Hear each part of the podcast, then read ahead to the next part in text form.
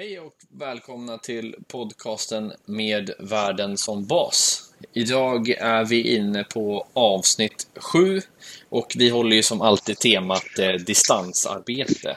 Där vi bjuder in olika gäster eh, vid olika tillfällen där vi pratar om ämnen som har på något sätt någon koppling till distansarbete. Och eh, dagens gäst eh, kommer sna- strax in här och ska få presentera sig själv. Eh, Claes kan jag berätta att han heter och vi kommer prata mycket om egenanställning idag. Välkommen Claes. Tack för det. Tack för det. Jag misstänker att du har det lite varmare och bättre när du distansarbetar än vad vi har i Stockholm just nu. Ja, men jag tänkte fråga dig, vart befinner du dig just nu? För jag råkar veta att du var i Spanien väldigt nyligen i alla fall. Ja, förra veckan var jag i Spanien och jobbade därifrån eftersom distansarbete även är, är min grej. Just um, och just, just idag är jag i Stockholm. Det är mm. ett höstigt och soligt Stockholm. Ja, härligt. Och, eh, men det är soligt i alla fall. Och, eh, soligt är det. Ja. Ja, men det här ska bli sjukt spännande och jag vet att det är många som har som är nyfikna på det här med egenanställning och själva termen är ju också ett ganska nytt begrepp. Det är inte jätt... gemene man tror jag inte vet vad egenanställning innebär. Det tror jag inte i alla fall. Jag kanske har fel. Men vi kommer ju prata en hel del om det. Men jag tänkte bara inleda med att du ska få berätta lite grann vem du är och, och, och, och vad du har för koppling till egenanställning. Och vi kommer även prata gig-ekonomi. Så vi kan börja med att bara berätta lite kort. Vem, vem är du, Claes? Ja, jag är Claes Persson och jag är en så kallad gammal entreprenör. Mm. Jag är femtio bast och har jobbat som entreprenör, eller varit entreprenör sedan tjugohundraett egentligen. Det, många säger ofta det, men du har ju fan inte haft ett fast jobb på många år. Och jag tycker jag har haft jättemycket jobb, men frågan är ju som sagt hur fast det är och hur viktigt det är. Mm. Ehm, Bakgrundsmässigt så har jag jobbat i väldigt stora organisationer både i Sverige och internationellt. Och eh, bestämde mig för att bli entreprenör och eh, jobba med att ja, jag startade helt enkelt bolag och drev upp dem. Eh, och eh, rätt vad det var hamnade jag i den sitsen att jag bara investerade i bolag istället som andra hade startat. Och ett av de här bolagen eh, var då inom gigekonomin. Mm. Och jobbade med egenanställning och det bolaget hette Gigger idag eh, och jag har väl levt med det bolaget till i oktober egentligen förra året mm. då jag klev av som vd och lämnade över till en oerhört meriterad kille som heter Håkan Fritz. Och det Gigger jobbade med var eh, det var en plattform för egenanställda eh, där man kan schemalägga och skapa personalpooler som man hanterar sin lön och så vidare utan att starta eget företag. Efter det så har jag, håller jag nu på att starta en bank för giga, giggare. Det finns ingen sån idag och har man jobbat som egenanställd eller giggare eller frilansare så vet man att man har ganska kämpigt med att få krediter eller att bli finansiellt inkluderad så som den som har en fast lön har det idag. Mm. Och utöver det så eftersom jag då brinner väldigt mycket för just giggande, egenanställning och så vidare så har jag också varit med och är medgrundare i Plattformsföretagen som är en organisation för den här typen av gigplattformar. Och där jobbar vi mot att egentligen skapa schyssta villkor för giggare via gigplattformar och tar bara in medlemmar som som tillför och upprätthåller och vårdar de lagar och de, de regelverk och det som är bra egentligen för gigarbetare, egenanställda, distansarbetare och så vidare mm. i Sverige mm. framförallt. Ja. Så där har du min bakgrund. Ja. Så att jag, man kan väl säga så, jag är, jag är väl en, en giggubbe. En giggubbe, det kanske blir eh, namnet på dagens avsnitt. Avsnitt sju med giggubben Claes. Giggubbe med ö också måste det vara för att det är ju göteborgska va? Ja, ja men, ja, men då, då har du provat det namnet då, men jättebra. Ja, äh, ja men eh, okej.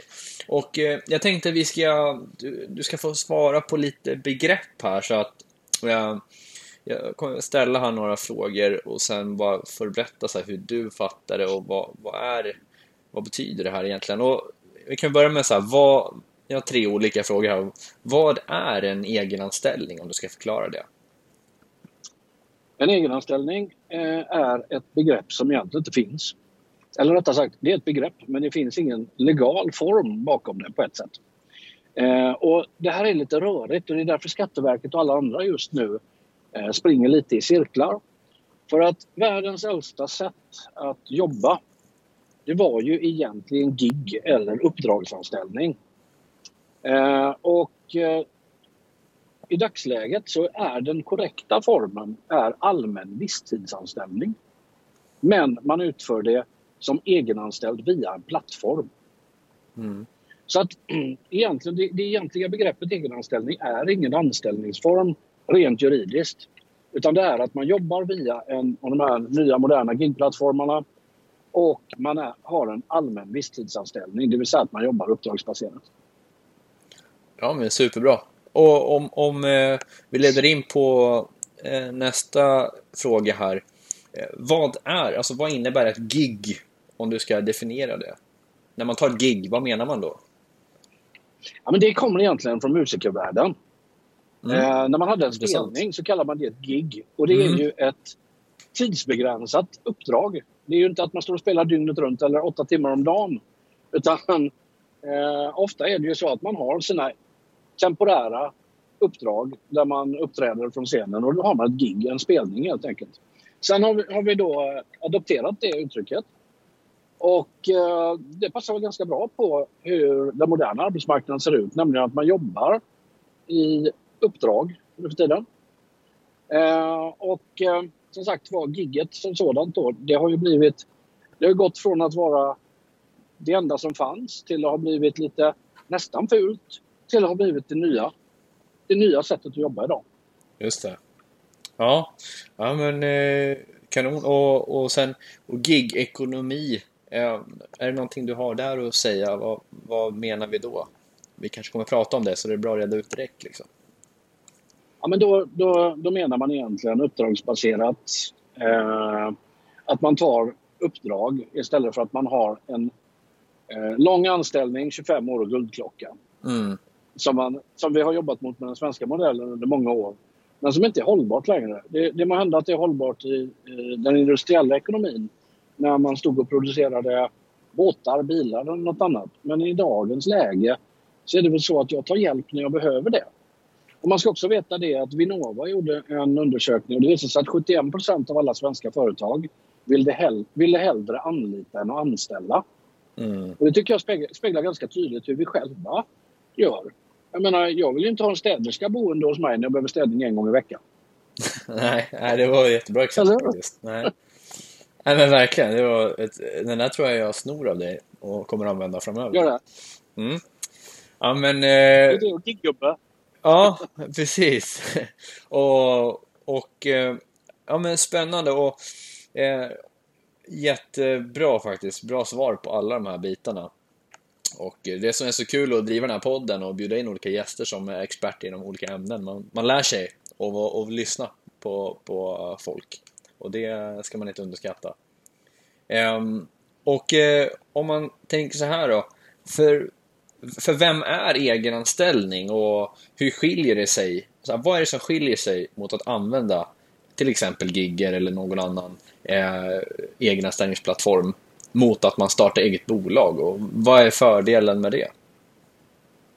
Ja, men det finns en stor del. Alltså det finns jättemycket fördelar för eh, rätt typ av, av eh, uppdrag.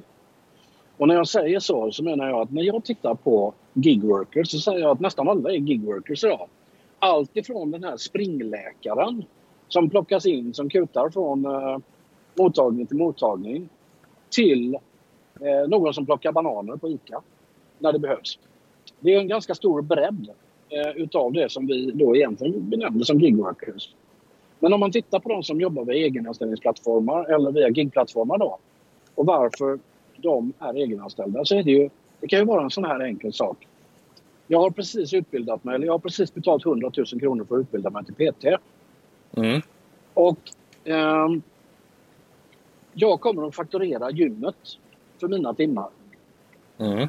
Berätta nu för mig varför jag ska starta ett företag som kostar pengar. Varför jag ska sitta och bokföra som också tar tid när jag egentligen borde sälja min tid. Eh, varför ska jag ta ansvar för att räkna ut löner, skatter, betala moms och massa saker som egentligen inte hör till det som jag är utbildad att göra. Och, och därför så ser vi så här att om du då kliver ur din utbildning och direkt kan börja med detta istället för att lägga tid och pengar på saker och ting som egentligen inte är viktiga för dig, utan det som är viktigt för dig, det är att kunna få en användning av din utbildning och kunna tjäna pengar och försörja dig och få en lön och sätta mat på bordet. Så att, det, är väl lite, det är väl lite som att jag köper inte en bil för att jag behöver ta mig från A till B i den här staden, utan jag tar en taxi. Va? Mm. Ja, men jag, jag, jag, hade, jag fick ett, ett bra exempel här i min vardag. Det var faktiskt för en kanske två månader sedan då min syster, hon, hon har en, ja, hon är väl P T kan man väl säga, och har liksom gruppklasser en gång i veckan. Och där hon tar betalt via folk som betalar för att vara med då, en gång i veckan. Mm. Och, och då automatiskt så ja, men, tänkte hon att starta regga enskild firma. Jag tror hon gjorde det till och med. Um, och sen skickade jag länken till, till Gigger faktiskt. Och sa det, men det här kan ju också vara ett alternativ. Och då blev hon nästan sur på mig. För hon sa det, vad fan... Vad, vad, vad, vad är anledningen att starta, starta eget bolag då? Om man kan ju så här, så här enkelt liksom. Då bör man ju, för du ändå, du, är det inte någon signeringsavgift man startar i enskild firma? Typ sjuhundra spänn eller niohundra spänn eller någonting sånt. Eh, oj, oj, oj. Så är det ju. Och du måste ansöka, du måste ansöka om F-skatt och allt annat ah, sånt där. Ja, exakt. Så det, det kostar, det är en liten, alltså, även om inte tröskeln är hög, om man jämför Sverige mot andra länder. Jag vet ju det här, här i Spanien till exempel, och, och ha enskild firma. Men så är den ändå en tröskel, och, och det är pappersarbete och, och det är grejer liksom. Så hon blev nästan sur på mig liksom. Fan Robin, varför, varför sa du inte det här tidigare? Nu har jag liksom ägnat liksom en, en hel helg eller två åt att bara gå igenom pappersarbete och förstå vad jag ska göra liksom. Istället för att bara planera nästa klass som hon ska ha, till exempel. Ja men exakt. Och det finns, det finns en risk till med det hela, och mm. det är ju att den här så kallade F A-skatten som du får eh, om du har enskild firma, eller om du ska göra det ännu krångligare och skaffa ett aktiebolag. Alltså en del av de som anlitar gigarbetare eller då frilansare, eh, de är lite nervösa att inte det sköts. För då kan det nämligen vara så att om F A-skatten eller F-skatten är indragen, så åker din uppdragsgivare på att betala alla skatter och sociala avgifter själva. Och då känns det tryggare för uppdragsgivaren att ge dig ett uppdrag om det går via en gigplattform. För där finns det en F-skattsedel som är välskött. Mm. Mm. Ja, men den är, det där är någonting jag själv inte har, har koll eller tänkt på. Ja. Men om man säger så här då, vi, om, om man nu, om jag säger då att min syster, hon är ju själv bara, så att det går jättebra att använda en, en egenanställning för henne till exempel. Men är det, ser du det som, och det här är ju intressant för min del också som, som driver lite olika projekt och företag, eh, så här, är det vid någon typ av storlek eller när man väl börjar ta höjd för någonting större, Eh, att man ska börja anställa eller vad det nu kan vara, som det är dags att lämna egenanställning och istället gå vidare för en annan form av bolag? Ser du det på det ja, sättet? Ja, men det, det är väl lite det när jag pratade om de här springläkarna. När du kommer upp på en viss omsättning eh, och du vill börja göra avdrag för att du tjänar för mycket pengar och inte vill betala det i skatt, då vill du ha en avdragsmöjlighet för exempelvis, jag köpte bil, nu gör jag avdrag för det. Mm. Och då ska, du, då ska du upp i eh, över en, ja, jag skulle säga en komma två miljoner kronor ungefär, hundra tusen i månaden mm. i ren lön. Mm. Då, då börjar det bli lönsamt att faktiskt starta sitt eget företag istället för att gå via en gigplattform. Mm. Skulle du säga att där någonstans är, är, är, är ja. tröskeln, så säga. Det, det, är det runt ja. hundra tusen i månaden? Ungefär där, men i lön då. Inte i fakturerat belopp, utan i lön. Mm. För att eh, det fakturerade beloppet innehåller ju då såklart sociala avgifter, arbetsgivaravgifter och annat också. Mm. Men eh, så fort jag upplever en lönesumma runt omkring där, då eh, är det kanske bättre att kunna nyttja avdragsrätter och annat i ett eget företag. Mm. Men glöm inte att i ett eget företag så har du ändå kostnader. Du har bokföringskostnader, du har massa annat, momsredovisningar som ska in. Och klarar man inte av att sköta det själv så har man ju då en kostnad för någon som gör det åt dig. Ja, ja men precis. Och vi kanske har entreprenörer som lyssnar på den här podden som funderar på det. Ja, men man kanske har lite ambitioner om att bygga, men säg en marknadsföringsbyrå, eh, drar ett bit till mig nu. Och kommer ha mm. kommer bygga det som så att man kommer dra in kunder som företag som vill ha hjälp med sin marknadsföring, och den här byrån då vill kanske få in egna konsulter som gör olika gig. Kan man då, skulle du säga, mm. bygga ett, liksom en, en egen online-företag och enbart köra Gigger, inklusive, inklusive entreprenören, men även koppla upp sina övriga på Gigger till exempel, eller ja, egenanställning då, du förstår vad jag menar. Ja, det, det hörs redan idag. Man kan ja. säga så här att om, om du har ett... Vi går tillbaka till musiken då. Mm. Om du har ett rockband så är ni fem stycken. Och så skickar ni en faktura, faktura via Gigger eller någon annan gigplattform. För det finns ju andra som utför de här tjänsterna också. Ja. Eh, då skickar man fakturan. Uppdragsgivaren får en faktura. De betalar för alla fem medlemmarna till ett enda ställe. Och egenanställningsbolaget delar upp betalningen och betalar eh, de... Just det. Bandmedlemmarna. Just det. Mm. Och det, här, just det. Det här kan vara rätt vettigt. Just på Gigger jobbade vi jättemycket med det. Att man skulle kunna få en samlingsfaktura för femtio individer som kom via Gigger exempelvis. Och då slipper man ju räkna lön, skatt och sociala om de hade varit anställda. Och det blir billigare för företaget. Mm. Mm. Ja, men precis. Ja, men eh, superspännande. Eh, jag skulle kunna fastna längre i den där delen, för den är väldigt intressant. Eh, och jag tror att andra som som eh, också kanske är entreprenörer av sig kanske kan se affärsmöjligheter och, och, och, och olika former på att eh, sköta sitt företag och, och anlita konsulter och bygga upp företaget med hjälp av det här sättet. Um, för många tänker nog att det här är nog bara för frilansare, inte för de som ska bygga ett bolag. Ja, men så kan man säga det. Men vi har ju lagt till då personalpooler i Gigger-lösningen. Mm. Och vi har lagt till schemaläggning, vi har lagt till pensionssparande, vi har lagt till mängder av saker där i. Just för att vi ska kunna vara eh, vad ska man säga, entreprenörens bästa vän också. Inte bara egenanställda som, som hanterar sig själv. Mm. Ja men grymt. Och om du, Claes, om du nämner dem där, för det är, det är kanske folk som har haft provat det här, provat lite olika företag som gör det här som ni gör. Vilka är de där som finns eh, ute på marknaden idag som man kan använda sig av? Det finns ju, man kan dela upp det i lite olika delar då, då men det finns, jag skulle säga att det finns en femton stycken spelare i Sverige just nu som är eh, som är tämligen bra. Mm. Eh, och när jag säger tämligen bra så säger jag det för att många har kanske läst i tidningarna nu. Eh, I svenska tidningar, inte du Robin, men Kora, mm. det har du säkert gjort också. Om att eh, det har varit lite twistigt här då bland annat TipTap och Diepster har tvingats till att ta ett an- arbetsgivaransvar. Eh, och eh, Task Runner också. Mm. Och det handlar om att eh, egenanställningsföretag såsom Cool Company exempelvis, mm. eh, jättefint, jättefint företag, de tar ett arbetsgivaransvar. Precis som Gigger gör andra. Um, och det betyder att vi tar ansvaret för att betala skatter, sociala avgifter och hantera hela den biten. Vi tar också ansvaret för att allt det där sköts uh, enligt alla lagens och konstens alla regler. Men vi arbetar också aktivt för att en arbetsmiljö ska fungera. Och det finns ganska många punkter i en liten pricklista kan man säga. Och... om man är intresserad av att veta vilka företag som är med och hanterar det på ett fullständigt korrekt sätt så kan man gå in på plattformsföretagen punkt org. Mm. Där finns en lista på företag som, som är med och alla de har accepterat en Code of Conduct mm. eh, som helt enkelt går ut på att vi står på gigarbetarens sida, vi vill göra rätt saker, göra rätt för oss. Och vi tar arbetsgivaransvar, vi tar, ja, i den mån det går så att säga. Mm. Vissa bolag ligger lite utanför, men, men är då inte egenanställningsbolag.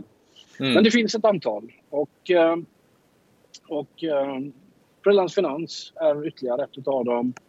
Uh, Paid in tjugofyra tror jag. Ja, Paid in tjugofyra. Vi har... Ja, det, fin- det finns en liten förteckning där. Så det finns några stycken att välja mellan. Mm.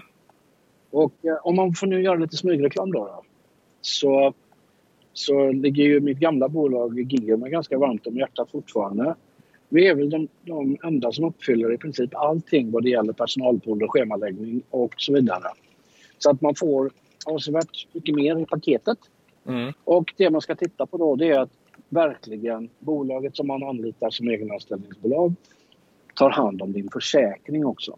Så att man är försäkrad när man giggar. Mm. Det är faktiskt nästa fråga. Hur, hur fungerar det med försäkringar och pension för de som väljer att äh, egenan...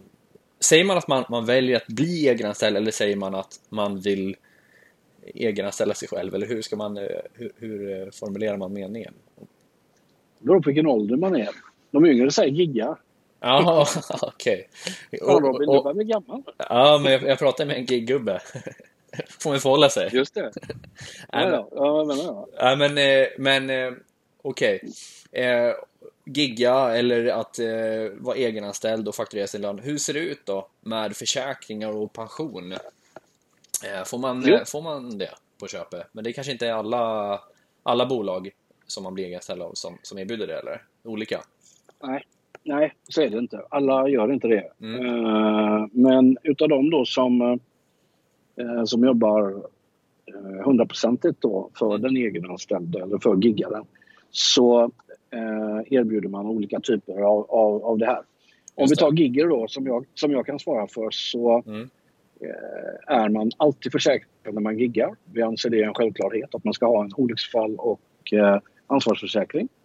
Så att om man råkar ställa till något, bränna ner servern när man hackar i eller vad det nu skulle kunna vara, mm. så ska det täckas som en försäkring. Lika väl som att när man är ute och reser i jobbet eller man gör någonting, man sträcker sig, slår sig, bryter benet eller något, så är man försäkrad.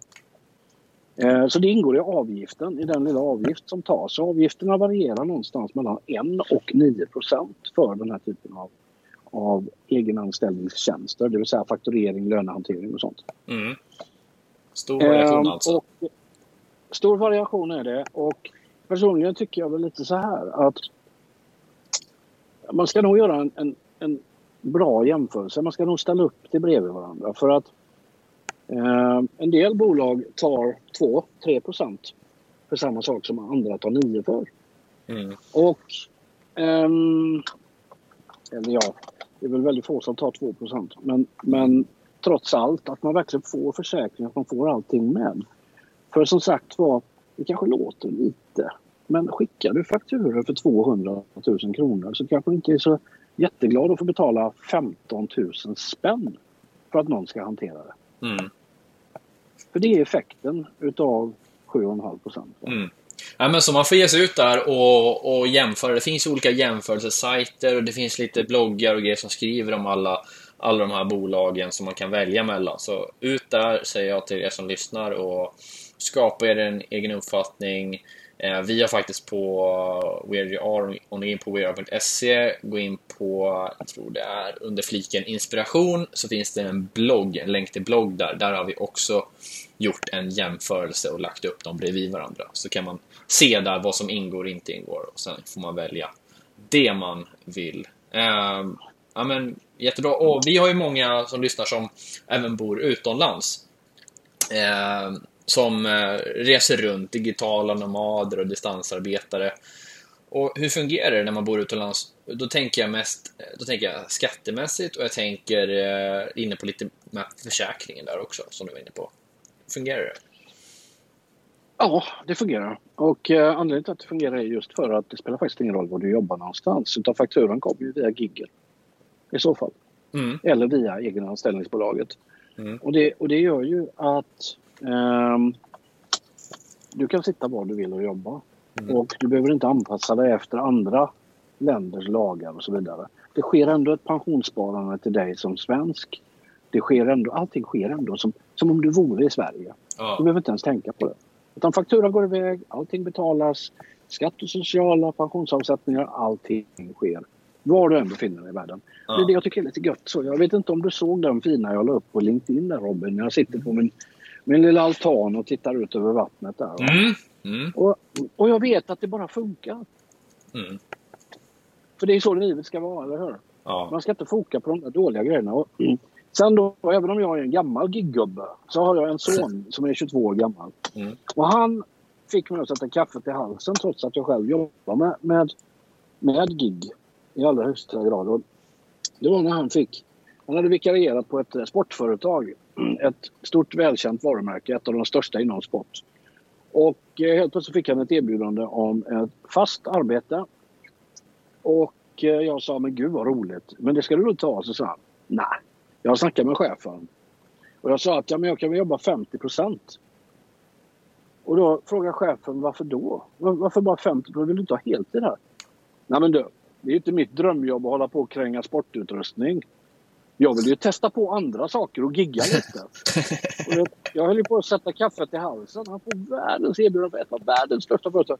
Ja, han bara helt iskallt. Men det är inte min dröm att kränga sportutrustning. Va? Jag vill ju testa andra grejer. Jag vill ju gigga runt. Ja. Och då förstod jag till fullo att fan, okej, jag kanske inte riktigt lever som jag lär. Men mm. det finns rätt många där ute som mm. har fattat grejen. Mm. Ja, men precis. Det, det, ja, vi, kallade, kul, det vi kallade, vi, vi femtio-taggare kallade hoppjärkor, sådana som testade och jobbade lite överallt. Det är ju ja. så man ska göra, fasen. Man ska det... ju pröva sig fram tills man hittar det som är ens egna grej. Mm. Ja, men jag, alltså jag minns det här också, och det lever väl kvar fortfarande i högsta grad, men du vet, eh, jag minns i alla fall att det var någonting... Ja, direkt efter gymnasiet där, ja, men tre år sedan din grabb, fyra år sedan kanske, gick ut och eh, också många eller som var väl till och med, man ska inte byta jobb för tidigt, för det ser dåligt ut i C V.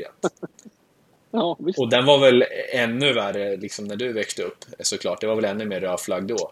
Eh, men, eh, men det är ju, förändras det där, märker man, verkligen. Eh, ja.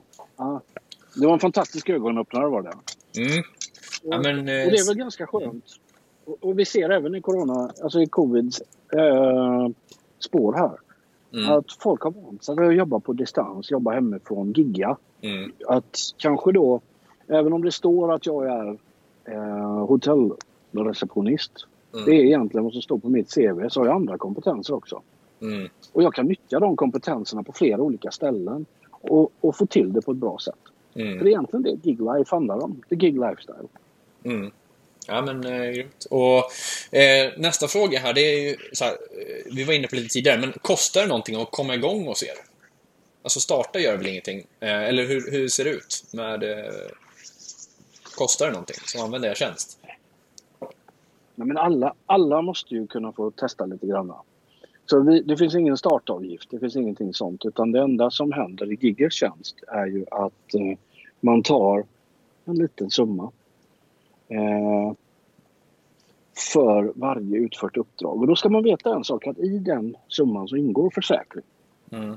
En olycksfall och ansvarsförsäkring. Och det som händer är att vi hanterar, eller det hanteras i, i plattformen då, det hanteras eh, allt ifrån eh, inkomstuppgifter till Skatteverket, till pensionsavsättningar, till, det är ganska mycket saker som sker där. Fakturan mejlas ut och vi hanterar att betalning när den kommer in, att det per automatik fördelas till ditt konto som lön.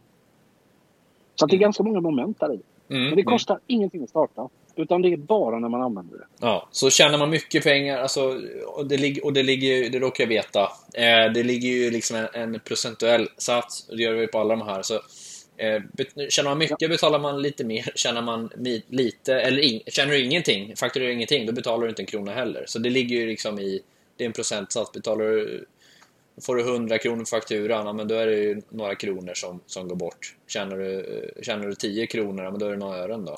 Tjänar du hundratusen eller hundratusen lapp. Så det, det, man behöver ju på det sättet, när man startar upp, då vet man ju inte liksom så här, hur många kunder kommer jag få in? Eh, kommer jag ha några uppdragsgivare? Hur många? Vad, jag vet inte om jag kommer gå runt. Och då är det bra att veta eh, hur betalningen ser ut. Man behöver, behöver inte vara och det, och det är väldigt enkelt. Att, att ni kommer att knacka på axeln att hör upp med, slanta upp nu. Men då har man inte fått dina pengar. Och det, och det kommer aldrig hända. Det kommer aldrig hända. Nej. Eh, och hur gör man om man eh, ja, men hur ser det ut liksom? Kan man, är det liksom flexibelt själva modellen? Kan man avsluta samarbetet med Gigger om man får ett fast jobb? Har man en uppsägningstid eller hur fungerar sånt där? Livet ska vara lätt, som jag sa. Mm. Så svaret är nej. Du, du har ingen uppsägningstid. Svaret är ja. Man kan avsluta jättelätt. Man slutar helt enkelt fakturera. Mm. Exakt. Och sen är man välkommen tillbaka den dagen man känner att man kanske ovanpå sitt eventuella fasta jobb känner att man vill utföra några giguppdrag. Man kanske är diskjockey på helgen eller något liknande. Då behöver du heller inte starta företag. Välkommen tillbaka. Det är bara att köra. Mm. Ja, men... Uh...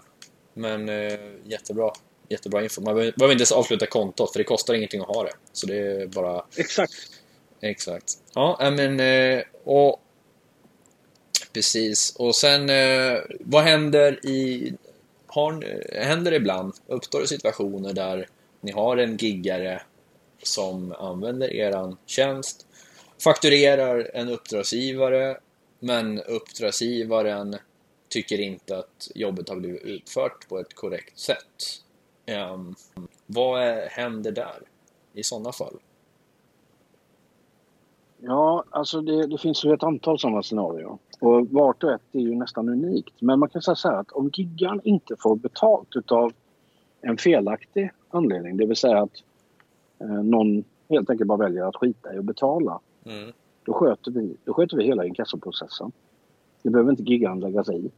Utan vi hanterar det. Ser vi i systemet där, i giggersystemet, att det inte är betalt, då går det på automatik över till kravbrev, inkasso och så vidare. Kostnadsfritt för giggarna. Skulle det nu vara så att eh, jobb inte är utfört och annat, men då är det ju egentligen en helt annan fråga. Och då måste uppdragsgivaren eh, bestrida fordran i sin helhet. Och då landar det enligt svensk lag helt plötsligt på tingsrätten. Det vill säga först kronofogde och sen tingsrätt. Och har du best- om en uppdragsgivare säger att han inte utfört något arbete alls, eh, ja, men då måste man hänskjuta det till domstol. Och då har vi väldigt lite med det att göra. Mm. Just det. Däremot kan vi erbjuda eh, bistånd och assistans. Mm. Just det. Medla på något sätt, eller? Händer det något? Ja, mm. det har hänt. Det har hänt med den en gång. Mm, just det. Just det. Ja, men det är bra att veta att det finns processer för de olika scenarierna också. Jajamän. Ja, men eh, jättespännande. Och eh, ibland läser jag i alla fall i framförallt tror jag LinkedIn-flödena att, ja, men, och vi har även en, det var även en fråga från en, jag ställde en fråga faktiskt till våra följare på Facebook och LinkedIn och så vidare och fick in några stycken eh, när jag skulle berätta att vi skulle prata om egenanställning. Och en sa så här att, i, att ibland tas det inte upp, det här är då en persons åsikt snarare, tycker, den personen tycker inte att det tas upp tillräckligt att det finns en otrygghet i att vara egenanställd och att eh, det är någonting som viftas bort lite grann eh, och undrar helt enkelt så här, men är det liksom en befogad rädsla och vad kan du säga kring det där? Mm. Mm. Ja, men det är ju så här att det, det, det, det finns det finns egentligen mer än ett svar. Men om vi börjar exempelvis när jag bodde i U S A så fanns det i princip ingen anställningstrygghet överhuvudtaget. Å andra sidan så gör det lättare, det är väldigt mycket lättare att få ett nytt jobb. Mm. För att i Sverige med L A S så kan det ju vara svårt att göra sig av med någon medarbetare som man är missnöjd med. Och det där systemet, ja, men det har rullat på hyggligt när jag bodde i U S A. Men samtidigt får vi inte glömma en sak till. Även i vårt trygga Sverige med eh, den svenska modellen och så vidare. Hur anställningstrygga känner sig folk idag i coronatider? Det visar sig att anställningstryggheten var inte värd så jäkla mycket. Då är frågan om, om det inte är bättre att lägga krutet på att vara medlem åtminstone i en gigplattform och kunna erbjuda sina tjänster till flera olika företag som har behov. För behoven finns fortfarande ute men kanske inte för en heltidsanställd. Just det. Så, så att eh, det där är inte... Det är en större fråga än gig eller inte gig. Eller hur? Mm. Vi kan inte påverka vad som händer där ute. I finanskrisen tjugohundrasju tjugohundraåtta eh, så såg man att gigarbetarna tog en himla fart. Då var det helt plötsligt, när alla hade fått sparken, så var det det tryggaste sättet att få in en intäkt överhuvudtaget. Så att man så att, eh, då... kanske kan samla ihop, liksom, är det svårt att ta ett, ett, en, hel, en anställning där ute som på heltid eh, idag, under och efter corona, så kan man helt enkelt samla på, ihop flera olika gig som utgör till slut liksom en, en heltidsroll. Ja, precis. Och det är, det är lite så som hela, om man tar Giggers plattform, är upplagd åtminstone. Nämligen att man har ett schema. Och där kan du gå ut och tala om att torsdag kan jag inte och fredag kan jag inte. Men jag kan däremot tisdag, onsdag och lördag. Och, och bjuda in och pussla ihop ditt liv med, med en schemaläggning. Så här jobbar jag. Så här ser min nästa vecka ut och min nästa, nästa vecka. Och en schemaläggning där du jobbar på kanske två, tre olika ställen. Och drar in dina pengar ändå. Um, så att på ett sätt, det, det beror, alltså det där är lite en inställningsfråga, tycker jag. Mm. Det som då, den andra delen och anledningen till att jag startar G, den första banken för uh, gigworkers, det är ju för att den ekonomiska tryggheten på ett annat sätt är lite svårare. Och det är ju det där att om du jobbar vid en gigplattform mm. så har du ju väldigt svårt att visa upp en resultat- och balansrapport. Eftersom du i praktiken inte har något företag. Mm. Och då kommer banken att hantera dig därefter. De vill... för, för en bank är ju en gigarbetare. Och det vet ju alla som jobbar som enmanskonsulter eller frilansare eller något redan idag. Eh, en bank har en privatdivision och en företagsdivision. Vad är en gigarbetare? Det är en både och eller ingenting. Just det. Och det gör att man blir behandlad som, ska jag säga, något som katten har släpat in. Mm. När du kommer in på en bank och vill ha finansiellt stöd. Du vill ha lån, du vill få någon form av kredit. Det är ingen som kan ge dig det. Och är det då dessutom så att du har tre, fyra olika uppdrag samma månad, då blir bankerna, då får de stora frossan för att, oj då, eh, här, här finns inte ett fast anställningsavtal där han har jobbat i tolv år och lyft den här lönen varje år. Då har de ännu svårare att hantera det. Så att eh, giggandet, själva företeelsen med giggandet och, och arbe- eh, jobbtrygghet och så, den tror jag är, den, det ligger lite i betraktarens öga. Vem är man själv? Om man är en individ som, som har många hjärnor i elden och många kompetenser, så tror jag att det är ett, ett bättre sätt att tjäna mer pengar och, och känna att man har en större frihet. Det är att gigga då. Mm. Eh, är, man då är man då mer inkörd som gamla gubbar som jag då? Inte giggubbar som jag, men, men gamla gubbar som jag. Så kanske man är väldigt van vid att man har hängslen och livrem. Och blir lite mer nervös i gigsammanhang. Mm. Mm. Eh, en sak som slog mig i U S A, det var att det fanns extremt många tio nittionio-ers. Och tio nittionio är ju deklarationsblanketten för egenanställda i U S A. Mm. Och då kan man tro att det var mycket, att det var väldigt mycket ungdomar som skulle vara tio nittionio-ers. Men när jag flyttade dit nittonhundranittioåtta, då var tio nittionio-ers gubbar i fyrtio till femtio års åldern som har jobbat tio till tjugo år på ett försäkringsbolag eller en bank eller något liknande, eller inom sin profession, som helt plötsligt tog tillfället att kunna jobba på sina egna arbetstider, sälja sin kunskap som en gigworker istället för att sitta och låta någon annan tjäna jäkligt mycket pengar på det, nämligen din arbetsgivare. Så det, det, det, är, liksom, det är lite en inställningsfråga, skulle jag vilja säga. Och som de säger, femtioen procent utav alla I, inom U S A:s arbetsmarknad kommer att vara gigworker som sju år, förutspås det. Jag tänkte fråga det, nu när det är så mycket U S A på tapeten, eh, av förståeliga skäl. Den här spelas ju in eh, ja, femte november, den här podden, så vi vet ju fortfarande inte vem som blir president helt och hållet. Men, eh, men hur, hur utbrett är egenanställning i U S A idag?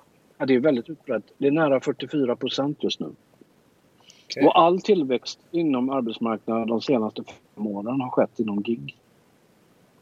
Så att U S A är föregångaren i, när det gäller gigsektorn. Mm. I allra högsta grad. Ja, men och, och vad tror du mer om framtiden i Sverige när det kommer till egenanställning? Är det någonting som de som nu går i, i grundskolan kommer vara någonting när de går ut gymnasiet då? Är det någonting som kommer vara självklart att signa upp sig? eh, om tio år? Jag tror, jag tror verkligen det. Jag tror verkligen det. Jag eh, är eh, tämligen övertygad om att det är där vi hamnar igen.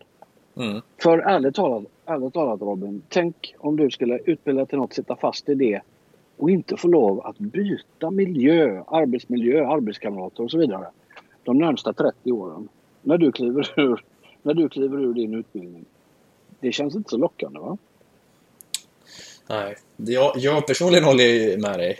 Eh, och ja. Jag tror att det är många som, som tänker så. Och nu, det som jag tycker är spännande nu, det är ju eh, en, eh, en konsekvens av corona, om man tänker på de yngre nu, det är ju att väldigt många, framförallt i gymnasiet då, har ju nu studerat hundra procent hemifrån. Inklusive ja. min, min lillebror som tycker att det är toppen liksom, och vill, tror han till och med hade högre betyg eh, under den, eh, den perioden. Mm. Och eh, nu är de tillbaka igen. Men, men för de här då som oh, jobb och studier liksom, gör det hemifrån, det handlar om samma grej egentligen. Liksom, bara ta eget ansvar och ha driv och disciplin. Eh, sen spelar det ingen roll egentligen om, om man jobbar eller pluggar. Eh, och de som går ut då skolan här om ett, två år och ska in i jobbmarknaden, de har ju redan mer erfarenhet än vad du och jag hade när vi gick ut eh, gymnasiet eh, när det kommer till liksom, att kunna utföra arbete, uppdrag hemifrån. Eh, det kommer vara naturligt för många av dem som har fått en rätt bra, ett bra smakprov på det nu i alla fall under ett halvår. Ja.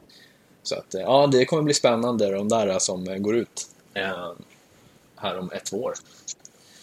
Um, ja. Nej, de är ju rätt vana. De är mm. rätt vana. Ja, men precis. Ja, men, eh, om, är det någonting du vill tillägga, känner du, som eh, vi har missat och som du vill att folk som är intresserade av eh, distansjobb och gig och fakturering och möjligheter kring det, någonting de ska veta eller känna till som vi inte tagit upp? Ja, egentligen. Mm. Tänk på ett par saker, och det är att ett giggår är ofta bara nio månader. Det är många som missar det. Och när jag säger att ett giggår är nio månader, då menar jag att det finns ibland tomma perioder mellan uppdrag. Det måste ni ta höjd för. Ni måste vara medvetna om det så att ni planerar ordentligt. Ni måste säkerställa att det är en seriös plattform ni jobbar via om ni giggar. Nämligen att det sköts med F-skatt och annat, för annars kan ni bli betalningsansvariga för att ha jobbat på det viset. Eh, och se till som sagt att aktören betalar in eh, skatter och sånt i tid, att det inte finns några konstigheter eh, och förseningar och sånt. Ta gärna en extra titt, det lönar sig. Och som sagt var, titta nu över detta så att ni hamnar på en bra prisnivå, en bra prisbild.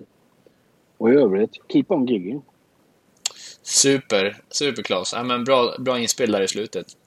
Ett giggår är nio månader, så det gäller att planera sin ekonomi och tid, helt enkelt. Ehm, ja, men tusen tack, och eh, tack för att du ville vara med och, eh, och eh, delta i ett avsnitt av Med världen som bas. Och tack för dig som lyssnar också. Ha det bra. Tack så mycket, ha det gott, hej då.